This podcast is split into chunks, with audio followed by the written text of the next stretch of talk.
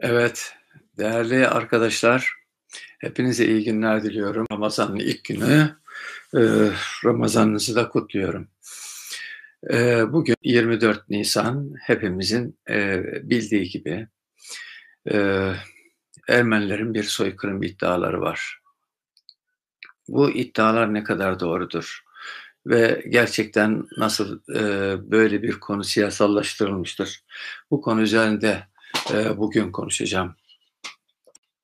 Ve bugün ilk tabii canlı yayını yapıyorum. E, bir takım acemiliklerimiz de olacaktır. Fakat şunu özellikle belirtmek istiyorum ki tabii yıllarca çalıştığımız bir konu. Yurt dışında e, özellikle yabancı arşiv belgelerinin hemen hemen Türk Tarih Kurumu Başkanlığım döneminde Türk Tarih Kurumu olarak birçok arkadaşımızla bu konuyu çalıştık ve çok e, önemli belgeler elde ettik. Hangi ülkelerde çalıştık öncelikle onu öncelikle belirteyim. Tabii Amerika Birleşik Devletleri'nin hem Dışişler Bakanlığı hem Başkanlık Arşivinde, e, misyoner arşivlerinde. Ayrıca e, Amerika'ya e, giden gemiler genelde Avrupa tarafından giden gemiler ki Pasifik tarafını inceleyemedik tabii ki. Ama Amerika tarafına giden gemiler Avrupa'dan Baltimore ve New York limanlarına giriyor o bu o, limanlardaki yolcu defterlerini o tarihteki onları inceledik. İngiltere'de bir arkadaşımız çalıştı. Hikmet Özdemir. E, Fransa'da e, yine e, Ayşe Hanım çalıştı. E, Cenevre Milletler Cemiyeti Arşivi. E, Almanya ve Avusturya'da bir başka arkadaşımız. E, Amerika'da iki kişi, Rusya'da iki kişi, İran'da bir arkadaşımız araştırmalar yaptı. Tabii Osmanlı arşivini zaten biliyorduk ama burada özellikle yabancı arşiv belgelerine bakmaya çalışıyor, bakmaya çalıştık. Çünkü Ermeniler veya Avrupa'daki bir takım bu iddiada bulunan kişiler şunu söylüyordu. sizin arşivleriniz zaten taraftır dolayısıyla bunlara ne kadar inanabiliriz e, diyorlardı. Bu sebeple de biz e, bu Birinci Dünya Savaşı sırasında Osmanlı Devleti'ne karşı savaşan ülkeleri özellikle incelemek suretiyle e, gerçekte araştırmamızda e, neler elde ettiğimizi şimdi değerlendireceğim. Fakat şunu da belirteyim. Ermeniler adına çalışan Hilmar Kaiser diye bir araştırmacı vardı. Bu araştırmacı bize şunu söylüyordu. Ya siz bunları nereden buluyorsunuz? Biz araştırıyoruz bulamıyoruz siz nasıl buluyorsunuz? Ya ben de kendisine şunu söylemiştim. Siz aslında e, soykırımı araştırıyorsunuz. Biz de Ermenilere ne olduğunu araştırıyoruz demiştim. Ve gerçekten e, bizim araştırmalarımız illaki soykırım olmadığını bulmak değil. Gerçekten Ermenilere neler oldu bunları araştırmak istedik ve bunları araştırdık. E, elde ettiğimiz e, sonuç e, çok ilginçti. Nitekim e, bu e, belgelerde Fransızların kimlerle işbirliği, e, Ermenilerin kimlerle işbirliği yaptığı, kimlerden silah aldıkları, e, nasıl çeteler kurdukları ki Bunlar özellikle Rus arşivlerindeki gizli belgelerde çok daha berrak olarak ortaya çıkmıştı. Nitekim e, Rus arşiv belgelerinde ki özellikle Anadolu'daki Rusların konsoloslarının ve büyükelçilerinin raporları vardı. Bunları elde etmiştik. Burada Ermeni çetelerin Ermenileri bile baskı yaptığını, e, kendilerine maddi destek vermeyenler, destek, normal destek vermeyenler de dahil hepsini ölümle tehdit ettiklerini ve bunlara karşı Rusların da çaresiz kaldıklarını kendiler belirtiyordu. Nitekim bunun dışında e, Rusya'da özellikle KGB'den bir kişiyle yaptığım anlaşma sonrasında ki Büyükelçi de araya girmişti o tarihlerde 3000 dolar karşılığında taşnak arşivlerini almıştım, satın almıştım. 3000 küsür belki ama numara olarak 3000 küsür, sayfa olarak e, binlerce sayfaydı. Burada e, çok açık ve net görülüyordu aslında bütün mesele. Diğer taraftan Cenevre'deki Milletler Cemiyeti Arşivi bizim için şu bakımdan önemliydi. Gerçekte Ermeniler e, ölmedilerse nereye gittiler? Dolayısıyla göç eden Ermenilerle ilgili Amerika işte ne kadar Ermeninin göç ettiğini, Fransa'ya e, ve diğer ülkelere ne kadar göç ettiklerini ortaya koyan belgelere ulaştık. Nitekim bu belgelerin bir nüshası da e, Amerika Birleşik Devletleri'ne çıktı. Cenevre'deki arşivlerde e, hem Fransızca hem İngilizce olmak üzere dünyadaki Ermenilerin miktarı belirtiliyordu. Bu miktar 1922 tarihliydi. Yani 1922 Kasım'ı itibariyle dünyadaki Ermenilerin miktarı belirtilmişti ki bu şu bakımdan önemliydi. Savaş sırasında ölen Ermeniler dahil veya öldürüldüğü iddia edilen Ermeniler tarafından Ermeniler dahil bütün bunların ötesinde ne kadar Ermeni vardı ve bunların ne kadarı Osmanlı topraklarından e, göç etmişlerdi bunları ortaya koymuştu Milletler Cemiyeti arşivindeki ve araştırmayı yapanlar da ilginçti. Ee, Amerikalılar ve İngilizler tarafından yapılmıştı. Öyle te- teferruatlı rakamlar vermişlerdi ki yani nokta atışıydı adeta. Söz gelimi İstanbul'da 148.998 Ermeni yaşıyor diyordu Kasım 1922 itibariyle. Ermeni kimliğiyle. Tekrar ediyorum 148.998 e, diyor. Yani 149 bin demiyordu. Dolayısıyla böyle bir e, e, şimdi zannediyorum kamerayı tam karşınıza koysanız diyor da işte biraz acemilik var. Şimdi zannediyorum tam karşımda. E, e, dolayısıyla böyle bir e, rakam veriyordu. Söz gelimi Anadolu'da e, toplam olarak Anadolu şehirlerinde şöyle diyorlardı. E, 131.175 e, Ermeni var diyordu. Şehir şehirde almıştı mesela. E, bu şehirlerin e, bir tanesi Ankara diyelim. 13.254 Ermeninin Ermeni kimliğiyle yaşadığı belirtiliyordu. Yani bu kadar teferruatlı rakamlar veriyorlardı. Nitekim e, şey şuydu, durum şuydu. E, dünyada 3 milyon 4 bin Ermeninin olduğunu, bunlardan 817 bin 873'ünün Türkiye'den göç etmiş Ermeniler olduğu belirtiyordu. Bakın ilginçti yani. E, bu Ermenilerden 817 bin 873'ünün Türkiye'den göç etmiş olduklarını belirtiyordu. Ayrıca 95 bin Ermeni'nin e, Müslüman e, kimliği adı altında yine Anadolu'da bulunduğu belirtiliyordu. Şimdi dolayısıyla bu rakamın da e, yukarıda açıkladıkları rakama e, rakamın dışında olduğu yine söyleniyordu. Tabii ki e, Ermeni kimliğiyle Anadolu ve İstanbul'da yaşayan Ermenileri de göz önüne aldığınızda 1 milyon 200 bin Ermeni zaten ortaya çıkıyor.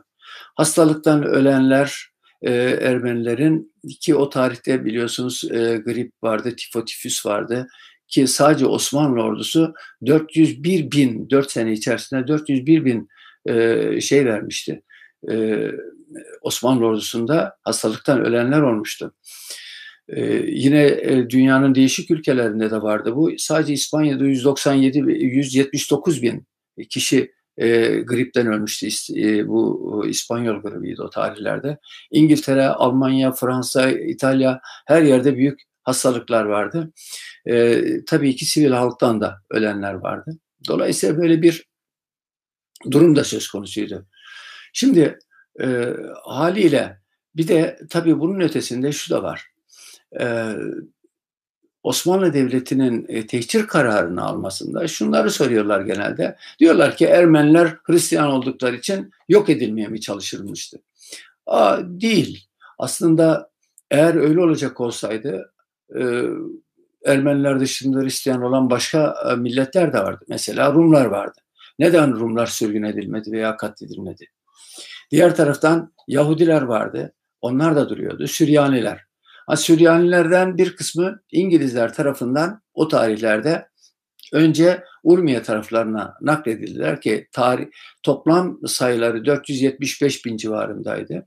Bunlar o bölgeye gönderirler. Oradan e, Musul bölgesine alınarak asker yapılıp Türklere karşı savaştırdılar. Bunların hepsi Amerikan arşiv belgelerinden elde ettiğimiz bilgiler. Dolayısıyla böyle bir e, Hristiyanlara karşı bir e, tavır takılması mümkün değildi. Ama nitekim zaten 1922 savaşın sona erdiği bir tarihte hala İstanbul'da 148.998 Ermeni yaşıyorsa, Anadolu'da 131.175 e, Ermeni Ermeni kimliğiyle yaşıyorsa zaten yok etme kastının olmadığı ortaya çıkıyor. Keza e, bu tehcir dediğimiz olayın temelinde yatan da şuydu. E, düşünün ki Birinci Dünya Savaşı sırasında Osmanlı Devleti kaç cephede savaşıyor? Bir, Filistin cephesi var. iki Musul cephesi var.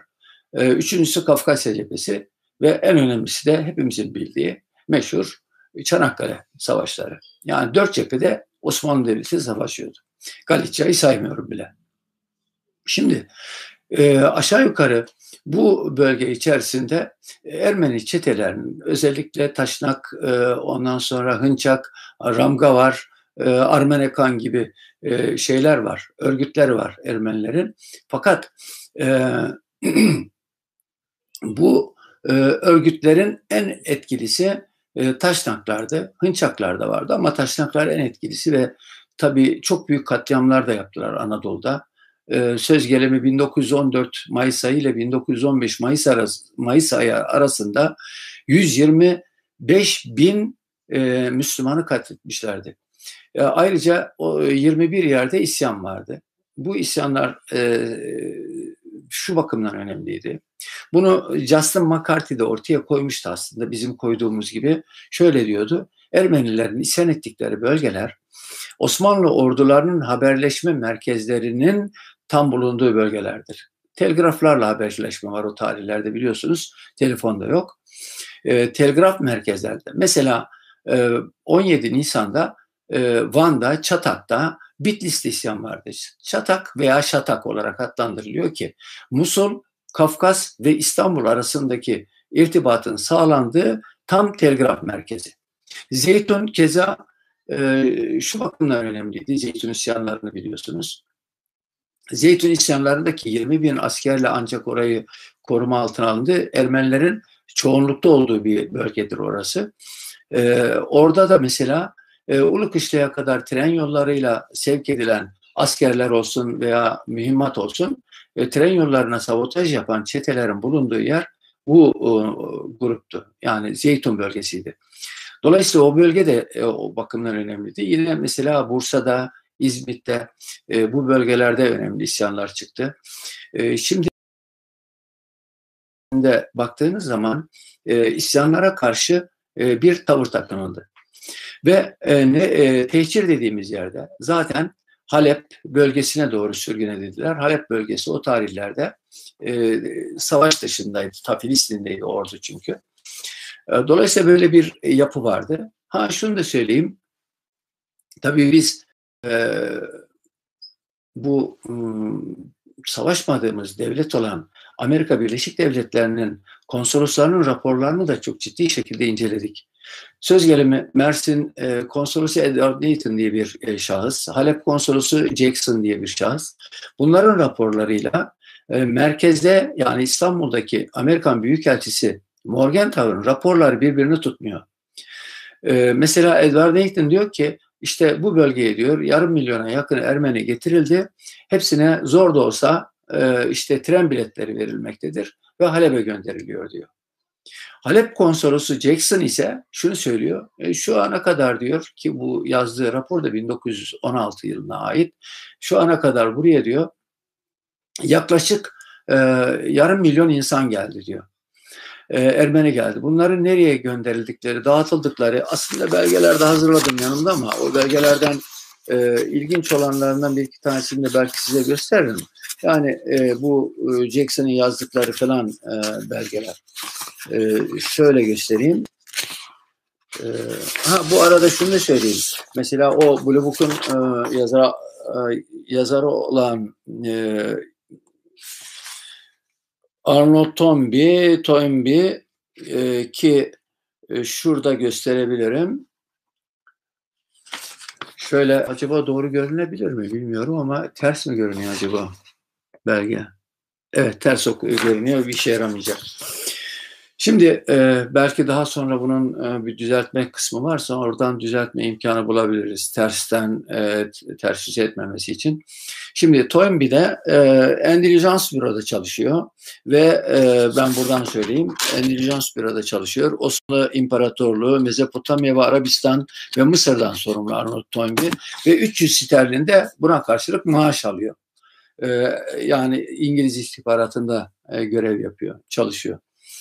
E, dolayısıyla böyle bir e, kurgu meydana getirilmişti. Bu kurguya karşılık e, şimdi arkadaşlar şunu da söyleyeyim. Tabii bana bir sürü sorular soruluyor burada ama e, düz mü gözüküyor? Ha düz gözüküyorsa mesele yok. Benim buradan ben gösterdiğimde ters görüyor. Şurada göstereyim size o zaman. Ee, bakın şurada Toynbee'nin şeyi burada e, nerelere nerelerden sorumlu olduğunu burada gösteriyor. Şu parmağım nerede? Şurada ha. Toynbee burada. Orada gözüküyor. Şimdi dolayısıyla böyle bir yapı var. İkincisi işte e, bugün Ermeniler e, bir buçuk milyon Ermeninin katledildiğini söylüyorlar. Ama Osmanlı nüfus sayımlarında 1 e, milyon 294 bin Ermeni görülüyor. Protestan ve Katolikler de dahil olmak üzere bu kadar gözüküyor. Tabii diğer Hristiyan lara göre Osmanlı tebaasından olan Ermenilerin hepsinin vaftiz kayıtları olmadığı için kiliselerdeki gerçek nüfusunu görmemiz de mümkün olmuyor. Orası olsaydı zaten bu problemlerin birçoğu da ortadan kalkacaktı. E, nitekim mesela Rumlara ait e, bütün kiliselerde bütün e, Osmanlı tebaasından Rumların e, sayılı sayıları, nüfusu tam olarak öğrenilebiliyor. Ama Ermenilerin e, de e, vaftiz defterleri olmadığı için bunlar gözük gözükmüyor. Dolayısıyla böyle bir sıkıntımız var. Fakat Osmanlı Devleti işte 1914'te savaşa girmeden önce yeniden bir nüfus sayımı, eski nüfus sayımının üzerine oturtuyorlar bunu da. E, dolayısıyla böyle bir 1909'un üzerine oturtuyorlar. Böyle bir sıkıntımız var. 1 milyon 294 bin olarak gözüküyor. Fakat tehcire tabi tutulan Ermenileri göz önüne aldığınızda, yurt dışına gidenleri göz önüne aldığınızda veyahut da işte Osmanlı kayıtlarında ölen Ermeniler de belirtiyor ki bakın burada da bir şey daha söyleyeyim. Efendim sahte bir sürü tabi belge çıkarıyor ama işte Osmanlı Devleti gizliyor falan diyor. Gizlemeler mümkün değil. Bakın bu e, şifre kalemi dediğimiz e, şifre telgraflar. E, burada önemli olan şey şu. Dikkat ederseniz her bir rakam bir şeyin e, hecenin karşılığı olarak e, yazılıyor. Dolayısıyla telgraf rakam olarak çekiyor. Rakam olarak çekildiği için onu okuyabilen sadece şifre memurları. Şifre memurlarının okudukları bu türden e, telgraflar e, sonra yazıya dökülüyor. Haliyle e, ve bunların hepsi de saklanmış. Yani bu şifre telgrafların hepsi de Osmanlı arşivlerine muhafaza edilmiş. Hepsinin kayıt defterleri var. Gelen giden defterler vardır. Haliyle herhangi bir belgeyi yok etmeniz mümkün değil Osmanlı arşivinde. Şimdi bu belgelere baktığınızda, şifre kalemine baktığınızda yani ölen Ermeniler de burada kayıtlı hangi eşkıya gruplarının saldırdıklarından varıncaya kadar hepsini burada görmeniz mümkün. Şimdi saklayacak olsa Osmanlı Devleti zaten e, bunları bu şekliyle yapmazdı. Onun dışında e, mesela Arnold Toynbee falan gibi birileri şey pardon e, Toynbee değil de e, e, Andonyan gibi bazıları bir takım belgeler çıkarıyorlar, sahte belgeler ve o belgeleri e, Talat Paşa'ya atfediyorlar. Ama Osmanlı belgelerinin bir özelliği vardır arkadaşlar. Bakın burada e, şu üstte küçük bir e, nokta vardır. Nokta gibi bir çarpı gibi bir şey vardır. Bu bütün Osmanlı belgelerinin hepsinde vardır. O ne demektir biliyor musunuz? Lillah Arap harfleriyle Allah'ın adını e, göz önüne alın Arapçasını. Elif'in olmadığını düşünün. E, lam lam he. Lillah diye okunur. Bütün belgelerin, Osmanlı belgelerin başında bu harf e, şey vardır. Lillah kelimesi. Yani Allah'ın adı vardır.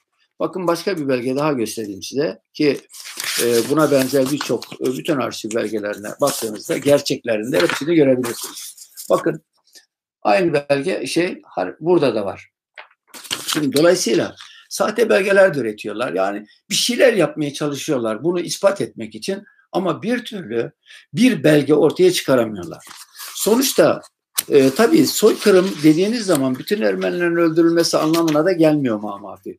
Fakat e, öldürülmesi anlamına gelmiyor ama e, bir de bir iddialar daha var ki e, işte Ermeniler eli silah e, tutmasını bilmeyen insanlardı. Dolayısıyla bunların böyle bir şey yapmaları mümkün değildir diyor. Ama bakın bu mesela şu gördüğünüz resmi göstereyim size. Bu Ermeni e, çetelerinden bir tanesinin görüntüsü. E, fakat e, birisinin bakın şurada elinde bomba var. Bir tanesinin elinde de cenin var arkadaşlar. Yani e, bunlar Rus ordusu içerisinde yer almışlar, Fransa ordusu içerisinde yer almışlar. Hatta Fransa için ölen Ermenilerin listelerini Fransız arşivleri yayınlamış 1914 e, yılına 18 ikisi 14-18 yılına ait. Şimdi dolayısıyla silah tutma bu sahtekarlık. İkincisi ki ben bunu e, daha geniş e, çapta Sevan Nişanyan'a da göstermiştim. Bir programımız olmuştu. Şimdi haliyle böyle bir durum vardı. Şimdi bütün mesele e, bir de şu, e, hukuki açıdan da bir konuyu değerlendirmek istiyorum burada. E, ama e, şunu da göstereyim ki ne kadar teferruatlı çalıştığınızı anlamanız açısından. Şu gördüğünüz belge mesela bakın e, Baltimore limanına giren geminin o tarihteki geminin e, yolcu defterlerini gösteriyor Ermenilere ait bu liste. Ve hangi eyaletlere ne kadar Ermeni gittiği, kaç yaşında, hangi kamerada seyahat ettiklerine varıncaya kadar hepsinin kayıtları burada mevcut. Ee, öte yandan e, bir şey daha göstereceğim size. E, belge daha göstereceğim. Mesela e, bir e, defterden e, icmali bu. Yani e, özeti. Bu defterde de e, burada gördüğünüz gibi e, 1915 Haziran 16'sında sevk başlıyor. O tarihten itibaren suistimalde bulunan devlet kademesindeki görevliler dahil, bir takım çeteler dahil, Ermenilere zulmeden, mallarını gasp eden, onların e, işte kaçıran, öldüren kim varsa bunlardan 1673 kişi e, divan Harbe sevk ediyor. Kaymakamda var, iki tane şey var, teşkilata mahsusdan kişiler var. Bunlar oraya naklediliyor. 67 kişi ki ha şunu da söyleyeyim. E, Ekim ayında mahkeme başlıyor. E, Şubat ve Mart dönemlerinde 1916 ma- e, sonuçlanıyor mahkeme. E, bu mahkemede mesela çok e, özellikle belirteyim 67 kişiye idam veriliyor. 68 kişi kalabet cezasına çarptırıyor. Yani Ermenilere karşı suç işledikleri gerekçesiyle. Nitekim bakın bunlardan bir tanesini okuyorum. Çete reisi Sirozlu Çerkez Ahmet bin Recep. Ne yapmış bu adam? Ee, nev cürmü diyor çünkü. Ermeni muhacirlerini, katil ve envalini selbetmiş. Mallarını e, hırsızlamış, çalmış. Ee, neymiş? Müddeti mahkumiyet diyor burada. Müddeti mahkumiyet dediği yerin altında ne yazmış biliyor musunuz? Bu işi yapmış. Bakın öldürmemiş ne yapmış? Ermeni muhacirlerini katletmiş ve envalinde hırsızlamış. İdam cezası verilmiş. Ve karşısında da diyor ki tasdik edilerek infaz edilmiştir. Yine aşağıda başka bir ikinci kişi mesela çete reisi der saadetli Halil bin Mehmet Ali. Bunun şeyi neymiş suçu? Ermeni muhacirlerinin enval ve eşyalarını e, tazik baskı suretiyle, tazik suretiyle gasp etmiş adam. Buna ne ceza vermişler? Buna da idam vermişler mahkeme. Yani gördüğünüz gibi aslında burada önemli olan şey şu. Ermeniler tehcir edilirken onlara zulmeden, onlara baskı yapan, mallarını çalan, e, kadın kız kaçıran, bütün bunlardan e, kişiler 67 e, kişi idam, 68 kişi kalabent yani bugünkü anlamda hücre cezası diyebilirsiniz buna. Bir de kürek cezasıyla onu vermiş. 524 kişiye de 2, 3, 5 sene arasında hapis cezalar vermiş. Bu hangi anlama geliyor? Devlet kendi eliyle olmadığını ispat ediyor bir. İkincisi de suçluları mahkemelere çıkarıp zamanında cezalandırmış. Dolayısıyla soykırım ki 48'de de çıksa hukukuna tamamen uygun e, ve soykırım denemeyecek bir hale getirilen bir e, pozisyonu görüyoruz biz burada. Haliyle E, bunu da ortaya koyduğumda hatta Hilmar Kaiser bana şunu söylemişti. Batılılardan da bazı kişiler. Pekala siz bu mahkeme kayıtlarını nereden buldunuz biz niye bulamıyoruz? Ben de onlara tekrar etmiştim. Siz soykırım araştırıyorsunuz. Ölen Ermenileri sadece araştırıyorsunuz. Biz ne olduğunu araştırıyoruz demiştim. Gerçekte de e, bu türden e, şeyler, e, hadiseler e, günümüzde. Peki 24 Nisan niçin soykırım e, günü olarak adlandırılıyor Ermeniler tarafından? Mesele şu. Biraz önce söyledim. 17 Nisan'da Van'da, Çatak'ta, ondan sonra Bitlis'te o bölgelerde e, Ruslarla birlikte bir isyan çıkarılıyor. Bu isyanda Ermeniler çok büyük bir katliamda bulunuyorlar. Ki Van şehrinin ne bilenler, o bölgeyi bilenler, eski Van'ı da bilenler ki kalenin alt tarafındadır. Dümdüz bomba atılmış gibi evlerin hiçbirisi ayakta kalmamış. Sadece sonradan biliyorsunuz camilerden iki tane, üç tanesi restore edildi. Onun dışında yerle bir edilmiş vaziyette bir Van şehri. İşte bu Van şehrinde e, büyük katliam yaptı Ermeniler. E, özellikle tabii Bitlis falan da Van vilayetine bağlı o tarihlerde toplam bütün Bitlis de dahil o bölgedeki Van vilayetinden 80 bin kişi öldürüldü. Bunları hangi çetelerin öldürdüklerinin kayıtları falan hepsi Osmanlı arşivinde de mevcut. E, ikinci olarak şunu söyleyeyim. E, tabii burada çok e, böyle hakikaten e, dramatik hadiseler de meydana geldi. Genç kızlar alındı. E, Akdamar Kilisesi'ne götürüldü, tecavüz edildi. Nitekim e, kayıtlarımızda, Osmanlı arşiv kayıtlarında bunlardan 50 tanesi yine götürülürken Akdamar Kilisesi'ne e, e, genç kızlar, kadınlar iffetlerini korumak e, için kendilerini Van Gölü'ne attılar. Hayatlarına kıydılar. Hatta ben bununla ilgili iffet anıtı dikilmesini istemiştim. E, dolayısıyla e, e, anıtı da dikilmesi imkanı e, maalesef e, o zaman bulamamıştık. Yani daha gündeme bile almadılar maalesef. E, e, dolayısıyla böyle bir e, durumla karşılaştık. E, peki e, neden e, Türkiye'nin Tarihçiler Komisyonu'nun e, komisyonu e, kabul edilmiyor. Dünyaca kabul edilmiyor. Sadece Ermenilerle ilgili değil. Ermenilerin kabul etmesi zaten mümkün değil. Nitekim biz 2005 yılında Avusturya'da, Viyana'da e, Armenian Turkish Platform adı altındaki e, Viyana Ermeni Armeniya gibi kuruluşun şey olarak gitmiştik oraya. Fakat e, bu e, toplantıda gelen Ermeniler bizimle daha sonra toplantı yapamayacaklarını baskı üzerine bildirdiler ve toplantıda yapılamadı. E, onların zaten bizimle masaya oturmalar mümkün değildi. E, tek bir şekilde masaya oturmaya karar verdiler. E, tarih 2008 Haziran. E, Oslo'da Ermeniler bir toplantı e, yapıyorlardı. Bizden de iki e, kişi istediler. E, birini e, ben geleceğimi belirttim. E, diğer bir arkadaş da Kemal Çiçek e, ikimiz geleceğiz dedik. Beni kabul etmediler. Onun üzerine Avusturya'dan İnan Çatılgan'ı göndermiştim. Ama o sırada bir teklifte bulundum. Dedim ki Boston'daki taşnak arşivlerini açın size 20 milyon dolar vereceğim dedim. Ee, bunun üzerine bütün konu bunun üzerine oturdu. Ertesi hafta beni e, diaspora aradı, aradı, aradı. aradı. Bir, e, Ermeni aradı ve Eylül ayında e, Ankara'ya geldik geldiğimiz takdirde burada e, e, yuvarlak masa toplantısına katılmayı kabul eder misin basın olmamak kaydıyla dediler. E tabii ki dedim buyurun dedim. Ay 20 milyon dolara herhalde göz dikmişlerdi biraz. E, masaya oturmayı kab- kabul ettiler fakat ben o sırada bir e, ay içerisinde de görevden almışlardı.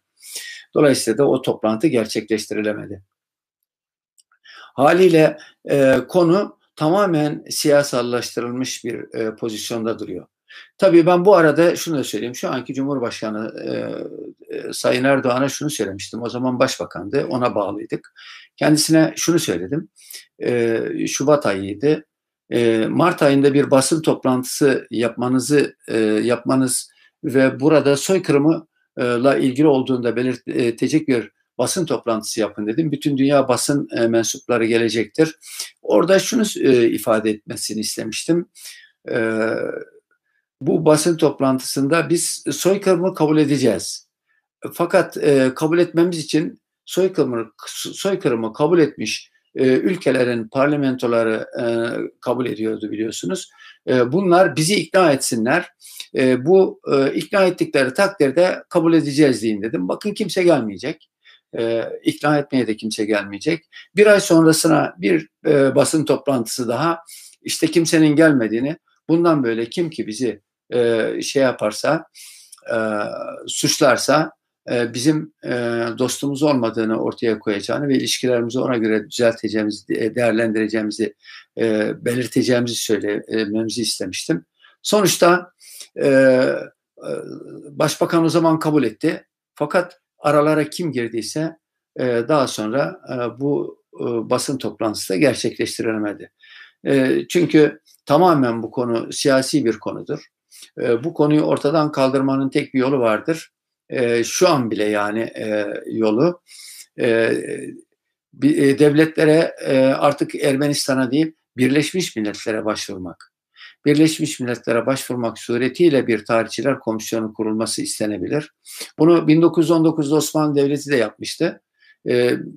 Hatırladığım kadarıyla İspanya, Danimarka ve İsveç'e gönderdiği e, birer e, yazıyla e, ikişer komisyon üyesi vermelerini ve bu konuyu araştırmalar istedi. Fakat üç ülkeden de olumsuz cevap gelmişti o tarihte bile. Dolayısıyla böyle bir durum da söz konusudur. Haliyle biz bu konuda şunu özellikle belirteyim. Yani e, konu çok uzun. Yani her bir e, alanını ele alacak olsak bitmeyecek bir konu. E, çünkü yüz, yıllarca neredeyse yüz yıl oldu ki bu konu sürekli dile getiriliyor. Türklere karşı Batı'nın tabii ki bir ön yargısı vardır.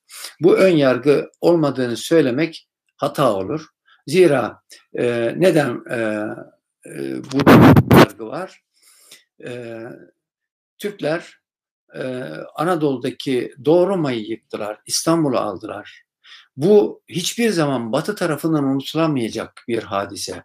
Bugün bile hala bunun özlemini çekiyorlar. Ya 17. yüzyılda Fransa e, o kadar kötü durumdayken ve Türklerin yardımını alırken bile 17. 12. Louis e, İstanbul fetih projeleri hazırlamıştı.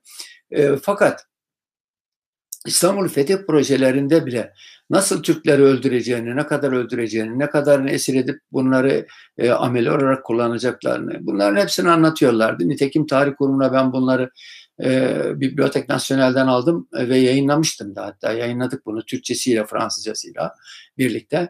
E, dolayısıyla böyle bir ön yargılar var Türklere. Bugün bile sadece da, tabii Batı'nın değil Arapların da var. İslam dünyasının Arap kesiminin de Türklere karşı bir böyle ön yargıları vardır.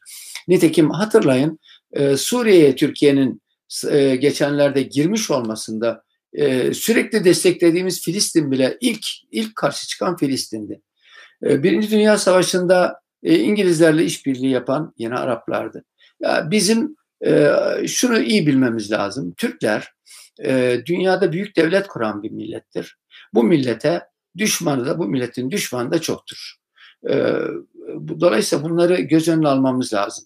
Tabii şunu da belirteyim. Peki bugün Ermenilerin e, Amerika'daki Ermeniler, Fransa'daki Ermeniler, dünyanın diğer bölgesindeki Ermeniler gibi Türkiye'de Ermeni yok mu? Türkiye'de de Ermeni var. Ermeni kimliği 70 bin civarında bir Ermeni var ama e, bir de kimliği e, Türk olmadan, Ermeni daha doğrusu Ermeni olmadan var olan Ermeniler de var Türkiye'de. Yani e, nasıl söyleyeyim, e, Türk, Kürt gösteren kendilerini Ermeniler de var. Haliyle bunların nüfusu da az değil şu sıralarda. Zaten bunu biliyorsunuz katledilmeden önce Hrant Dink de ifade etmişti. Ee, dolayısıyla böyle bir Ermeni grubu da var. Nitekim bununla ilgili elimizde çok ciddi belgeler var. Yani bu dönme Ermenilerle ilgili çok ciddi belgeler var. Hani benim arzum şu. E, gerçekte Müslüman olmamış, Müslüman olanlara sesli sözümüz yok ama Müslüman olmamış Ermeniler e, eziyet çekmesinler. Onlar da gerçek kimliklerine dönsünler. Ermeni olarak yaşasınlar, Hristiyan oluyorlarsa Hristiyan olarak yaşasınlar. Ama e, en azından bizi aldatmasınlar.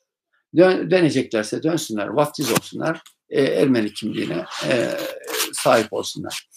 Dolayısıyla söyleyeceklerim bunlar. E, arkadaşların bazıları e, şey diyor tabii, yayın kötüleştiriyor ama şimdi düzeldi mi bilmiyorum. Diğer bir arkadaşımız vatanı savunmanın partisi olmaz diyor. Kesinlikle yani burada parti gözetilmez, siyaset gözetilmez. Ee, herkesin e, işbirliği, el birliği yapması lazım. Bunlar e, olağanüstü konulardır. Bir siyasi partinin konusu değildir. E, doğrudan doğruya bu Türk milletinin kendi problemidir. Bu problemi çözmek lazım. Biz bu konuda elimizden geleni yapmaya çalıştık. Yani e, beğendik, beğenmedik, şu parti, bu parti iktidardadır demedik. Çünkü zaten bilimin de iktidarı olmaz.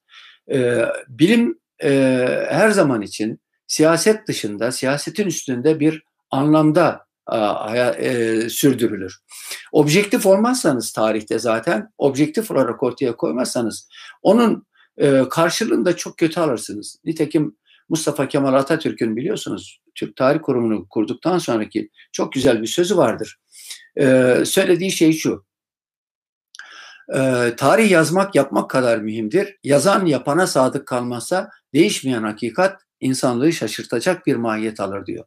Diğer taraftan tabii e, tarihe e, vurgu yaparken şunu da göz önünde bulmamız lazım. Hakikati söyleyen tarihçiye ihtiyacımız var. Uyduruk tarihçi değil. Roman yazmıyoruz burada. Belgelerle konuşmak zorundasınız. E, benim e, kafam almıyor, benim aklım almıyor bunu diyerek tarih yazamazsınız. Tarih belgeye dayanır. E, tabii ki burada şu da var.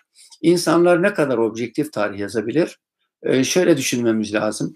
Tabii bir millete mensupsunuz, bir kültüre mensupsunuz.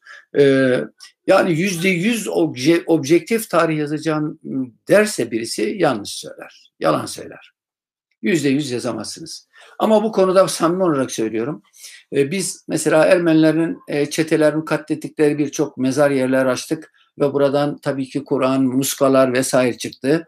E, ama Ermenilere ait toplu mezar var mıdır diye e, bunları araştırdığımızda maalesef ben e, şunu söyleyeyim e, öldürüldü diyen, Ermeniler öldürüldü diyen Türkiye'den kişiler bile bu toplu mezarları göstermekten aciz kalıyorlar. Nitekim 2003 yılında Kars'ın Derecik e, köyünde bir toplu mezar kazmıştım. 476 kişi vardı. Köylüler biliyordu. Arşivden de te- şeyini yaptım. Araştırmasını yapmıştım. Ve bütün dünya basınını çağırdım. Le Monde'dan tutun da ZDF televizyon, televizyonuna kadar hepsi gelmişti. Orada ilk kazmayı gözlerimin önünde vurduk. ZDF bana bunu sizin koymadığınızı nereden bilelim diye bir garip sual sordular. Yani bu kadar ön yargılı yaklaşıyorlar. İkincisi Orada şunu söylemiştim. Bunu siyasetten açmıyoruz. Bir takım iddialara karşı yapıyoruz. Eğer Ermenilere ait toplu mezar biliyorsanız gösterin açalım demiştim. Ama e, 2003 yılından bakın kaç yıl geçti aradan 2020 yılına geldik. Bir toplu mezar yeri gösteremiyorlar. Bunun için de şunu söylüyorlardı. Efendim çöllere attınız. İşte orada zımpara taşı gibi çöl kumları Onların kemikleri de dahil hepsini yok ettiler diyor. Ya Firavun'un kemiği bile duruyor yerinde bir milattan öncesinde yaşayan adamın bunların kemikleri yok oldu diyorlar. Kaldı ki ben Deirizor'a da gittim. Yani Ermenilerin sürgün edildiği, teşhire tabi tutulduğu yere de gittim. Deirizor, Vaha zaten Fırat Nehri'nin geçtiği yemyeşil bir şehir, bir milyon nüfusu olan bir şehir. E, Meskene'de, e, diğer e, Rakka'da, e, Hama'da, Humus'ta Ermenilerin gittikleri yerleri gene gittim. Öyle çöl möl diye bir şey söz konusu değil. Suriye'nin her tarafı çöl değil öyle söyledikleri gibi. Çöl alanına sürgün edilmemişlerdi zaten. E, dolayısıyla böyle bir e, şey vardı, durum vardı. E, arkadaşımızın birisi demiş ki ayrıca eşkallık yapan Ermeniler genellikle Rus işgal olan... Hayır, hayır. E, Yozgat çetesi de vardı. Adana bölgesinde çeteler vardı. Öyle değil. Bunların hepsinin e, resimleri de var e, jandar o tarihte jandarma tarafından yakalanan silahlar mesela Bursa'da yakalanan jan, e, silahlar içerisinde top bile var. Bırakın onları. Her tarafta var. Ama şurasını söyleyeyim. Bakın Kastamonu'da, İzmir bölgesinde Yani Ege bölgesindeki Ermeniler zaten sayıları fazla değildi Antalya falan. Buralardan sürgün de yapılmamıştır zaten yerlerinde kalmıştır. Yine İstanbul e, mesela teşhir dışında tutulmuştur. Yani Hristiyanlardan kurtulmaya çalışsanız İstanbul'dan da kurtulmuş olurdunuz zaten. Ee, Hasan Cemal'in e, açıklaması e, ya onlar şöyle söyleyeyim. Tabii onun e, öncelikle e, dedesinin e, dedesinin e, Adana valiliği sırasında 1909'da meydana gelen e, Ermeni isyanlarındaki e, katlettiği Müslümanlar sırf batıya hoş görülmek için ayrı bir meseledir. Nitekim Cebeli Bereket Mutasarrıfı Mehmet Asaf'ın 1909 Adana olayları e, kitabına da bir bakarsanız orada neler yapıldıklarını görürsünüz siyaseten. Nitekim onun e, yine tabiri Mehmet Asaf'ın şunu söylüyor. E, bu e, Celal, Cemal Paşa'nın o tarihte yayınladığı beyanname için diyor ki vatanı ihaniyenin bir şaheser olarak nitelendiriyor. E, dolayısıyla bunlar e, şey Ordu'da var mı? Şöyle göze, e, göz önüne alarak söylüyorum. Ordu Trabzon e, o, o bölgede Karadeniz'de 40 bin civarında Ermeni vardı. Bunlar da e, tehcire tabi tutuldular. E, Erzurum, e, Sivas üzerinden e, gönderildiler. Nitekim o tarihte Avusturya, Almanya büyükelçi şey konsolosları e, bir iddia var. İşte buradan giden Ermeniler katledildiler diye. Nitekim konsoloslar kendiler bizzat kendi raporlarında yazıyorlar. E, validen izin alarak e, bu kafilenin arkasından gidiyorlar. Sadece iki kişi ölmüş. Onlar da e, yol meşakkatinden ölmüşler. Onlar gömmüşler. Onun dışında Sivas konsolosu işte buraya şu kadar Ermeni geldi Trabzon bölgesinden e, diye belirtiyor zaten. Dolayısıyla öyle bir şey söz konusu değil. Eee ee, evet, e, Kaan Karamık demiş ki kaç kaç diyor. Evet, o e, Kozan bölgesinde de vardı. Bu Ermen olaylarından dolayıydı. Tabii bu 1918 sonrasına aittir. Çünkü Osmanlı Devleti 1918-21 e, aralığında yeniden geri dönüş kararnamesi çıkardı. Yani sürgün edilen Ermenilerin geri dönebileceklerine dair bir kararname çıkardı. O kararname çerçevesinde ki burada benim belgelerde de var bunlar 644 bin Ermeni geri döndü.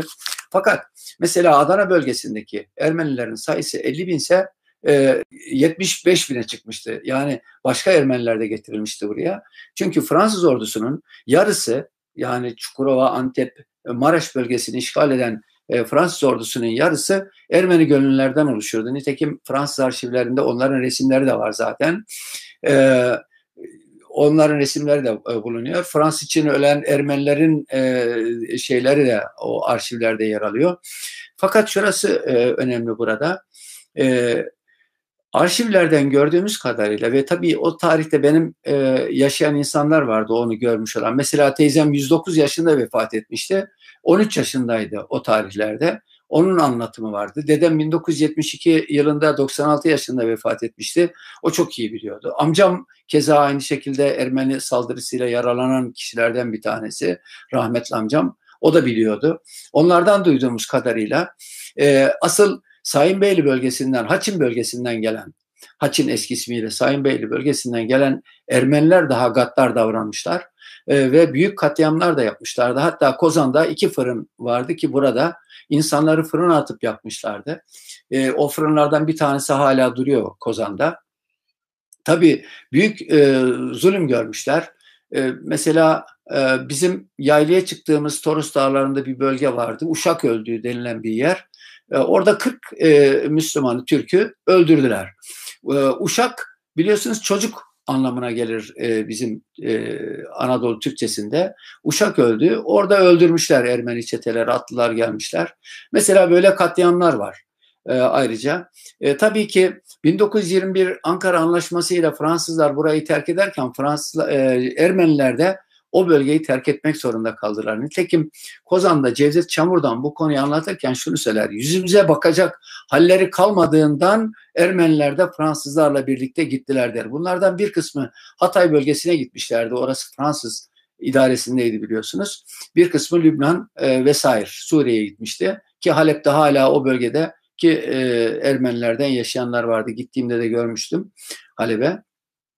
Dolayısıyla kaç kaç o e, Ermeni zulmünden, baskılarından kurtulmak için dağlara kaçan insanlar için söylenir genelde. Bütün ama Çukurova'da vardır o. E, dolayısıyla böyle bir e, şey var. E, diğer taraftan tabii şunu iyi bilmemiz lazım arkadaşlar.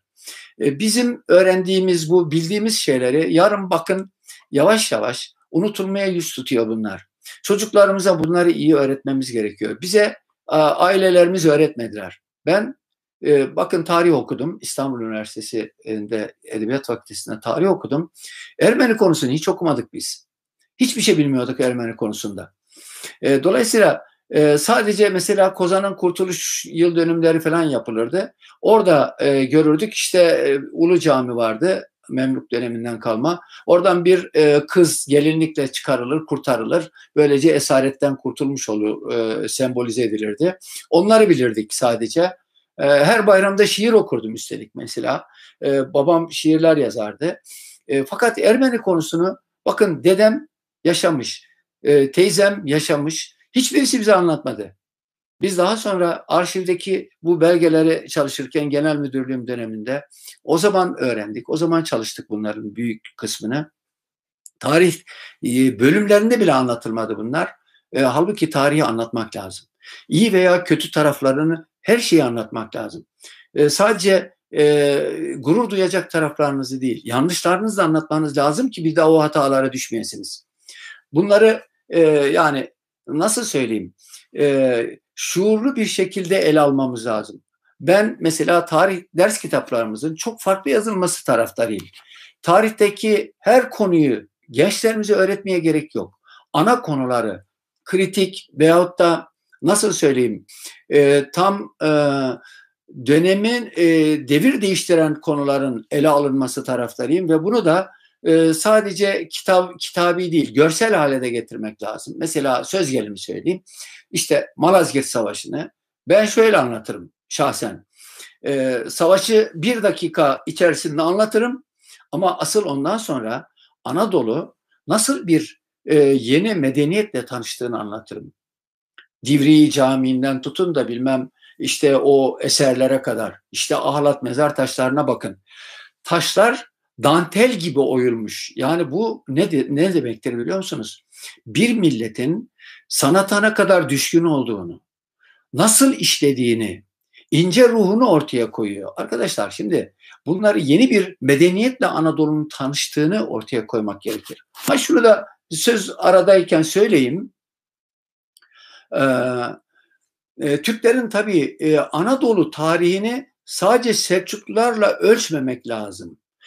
Milattan öncesine kadar gidiyor Anadolu'daki tarihimiz. Onu da özellikle belirtmek istiyorum. Bir gün o konuda da konuşuruz e, burada. E, şimdi ona e, dağıtmayalım.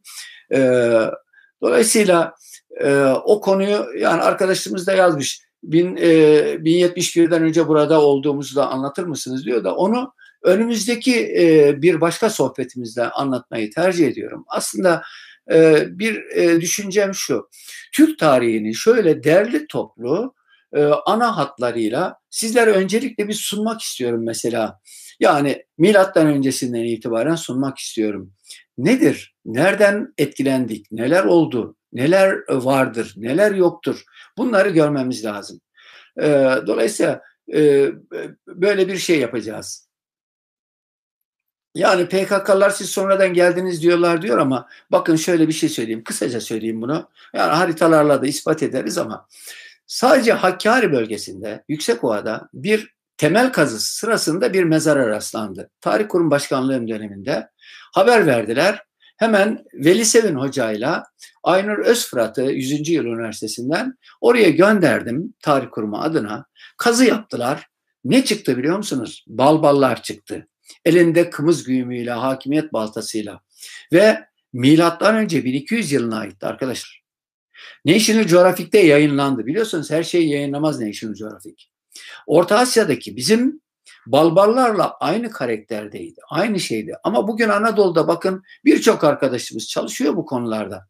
E, ve e, tamgalar dediğimiz şeyler var. Yani o semboller vardı. Hani kilimlerdeki, halılardaki o Taşlarda da var o damgalar. Onlar da milattan öncesine dayanıyor. Sadece Ankara Güdül'de benim bizzat e, şahit olduğum milattan önce 5000 yılına giden kaya resimleri ve kurganlar var. Şimdi bunu dediğim gibi ayrı bir e, şekilde ele alırız. E, burada e, asıl konumuzu e, çarpıtmayalım. Ermeni konusuydu. 24 Nisan'da Ermeniler e, 17 Nisan'da kendilerine e, bu isyandan vazgeçmeleri istendiği e, halde vazgeçmeyince e, Ramga var. Bakın bunlar kendi kayıtlarında var. Ramga var. E, Armenekan, e, Hınçak ve Taşnak örgütlerine mensup e, 235 kişi tutuklanma kararı alındı. Bunlardan ancak 235'ten 180 kişi tutuklanabildi. Diğerler kaçmışlardı çünkü. Bunların bir kısmı Ayaş, bir kısmı da e, Çankırı cezaevlerine gönderildiler. E, ve e, daha sonra da bunlar Batılıların baskısıyla e, Halep tarafına bir kısmı da Batı e, ülkelerine gittiler. Yani hiçbir kimse de öldürülmedi ama bu beyin takımlarının tutuklanmasıydı Osmanlı Devleti döneminde beyin takımlarının tutuklanmasıydı. Bundan dolayı Ermenilerin hedeflerine ulaşamayacakları bir darbe vurulmuş olduğu için 24 Nisan'da tutuklandı bunlar. 24 Nisan bir e, soykırım günü olarak Ermenilerce e, kabul edildi. Halbuki e, bundan biliyorsunuz tam e, bir ay bir gün sonra tehcir kararı alındı, sevk kararı alındı Osmanlı Devleti'nde. Yani 26-27 Mayıs'ta alındı, 16 Haziran'da sevkiyat başladı. Fakat şunu da belirteyim, bazılar diyor ki efendim bu önceden, önceden planlanmıştı. Hayır, önceden planlanmadı. Bazı e, kendisini bilmez. Yani bu konuyu ciddi bir araştırmaya tabi tutmamış. Olmuştur, olmuştur, ha, kafamıza yatmıyor falan diyenler var bazen. Halbuki şöyle bir şey var bakın.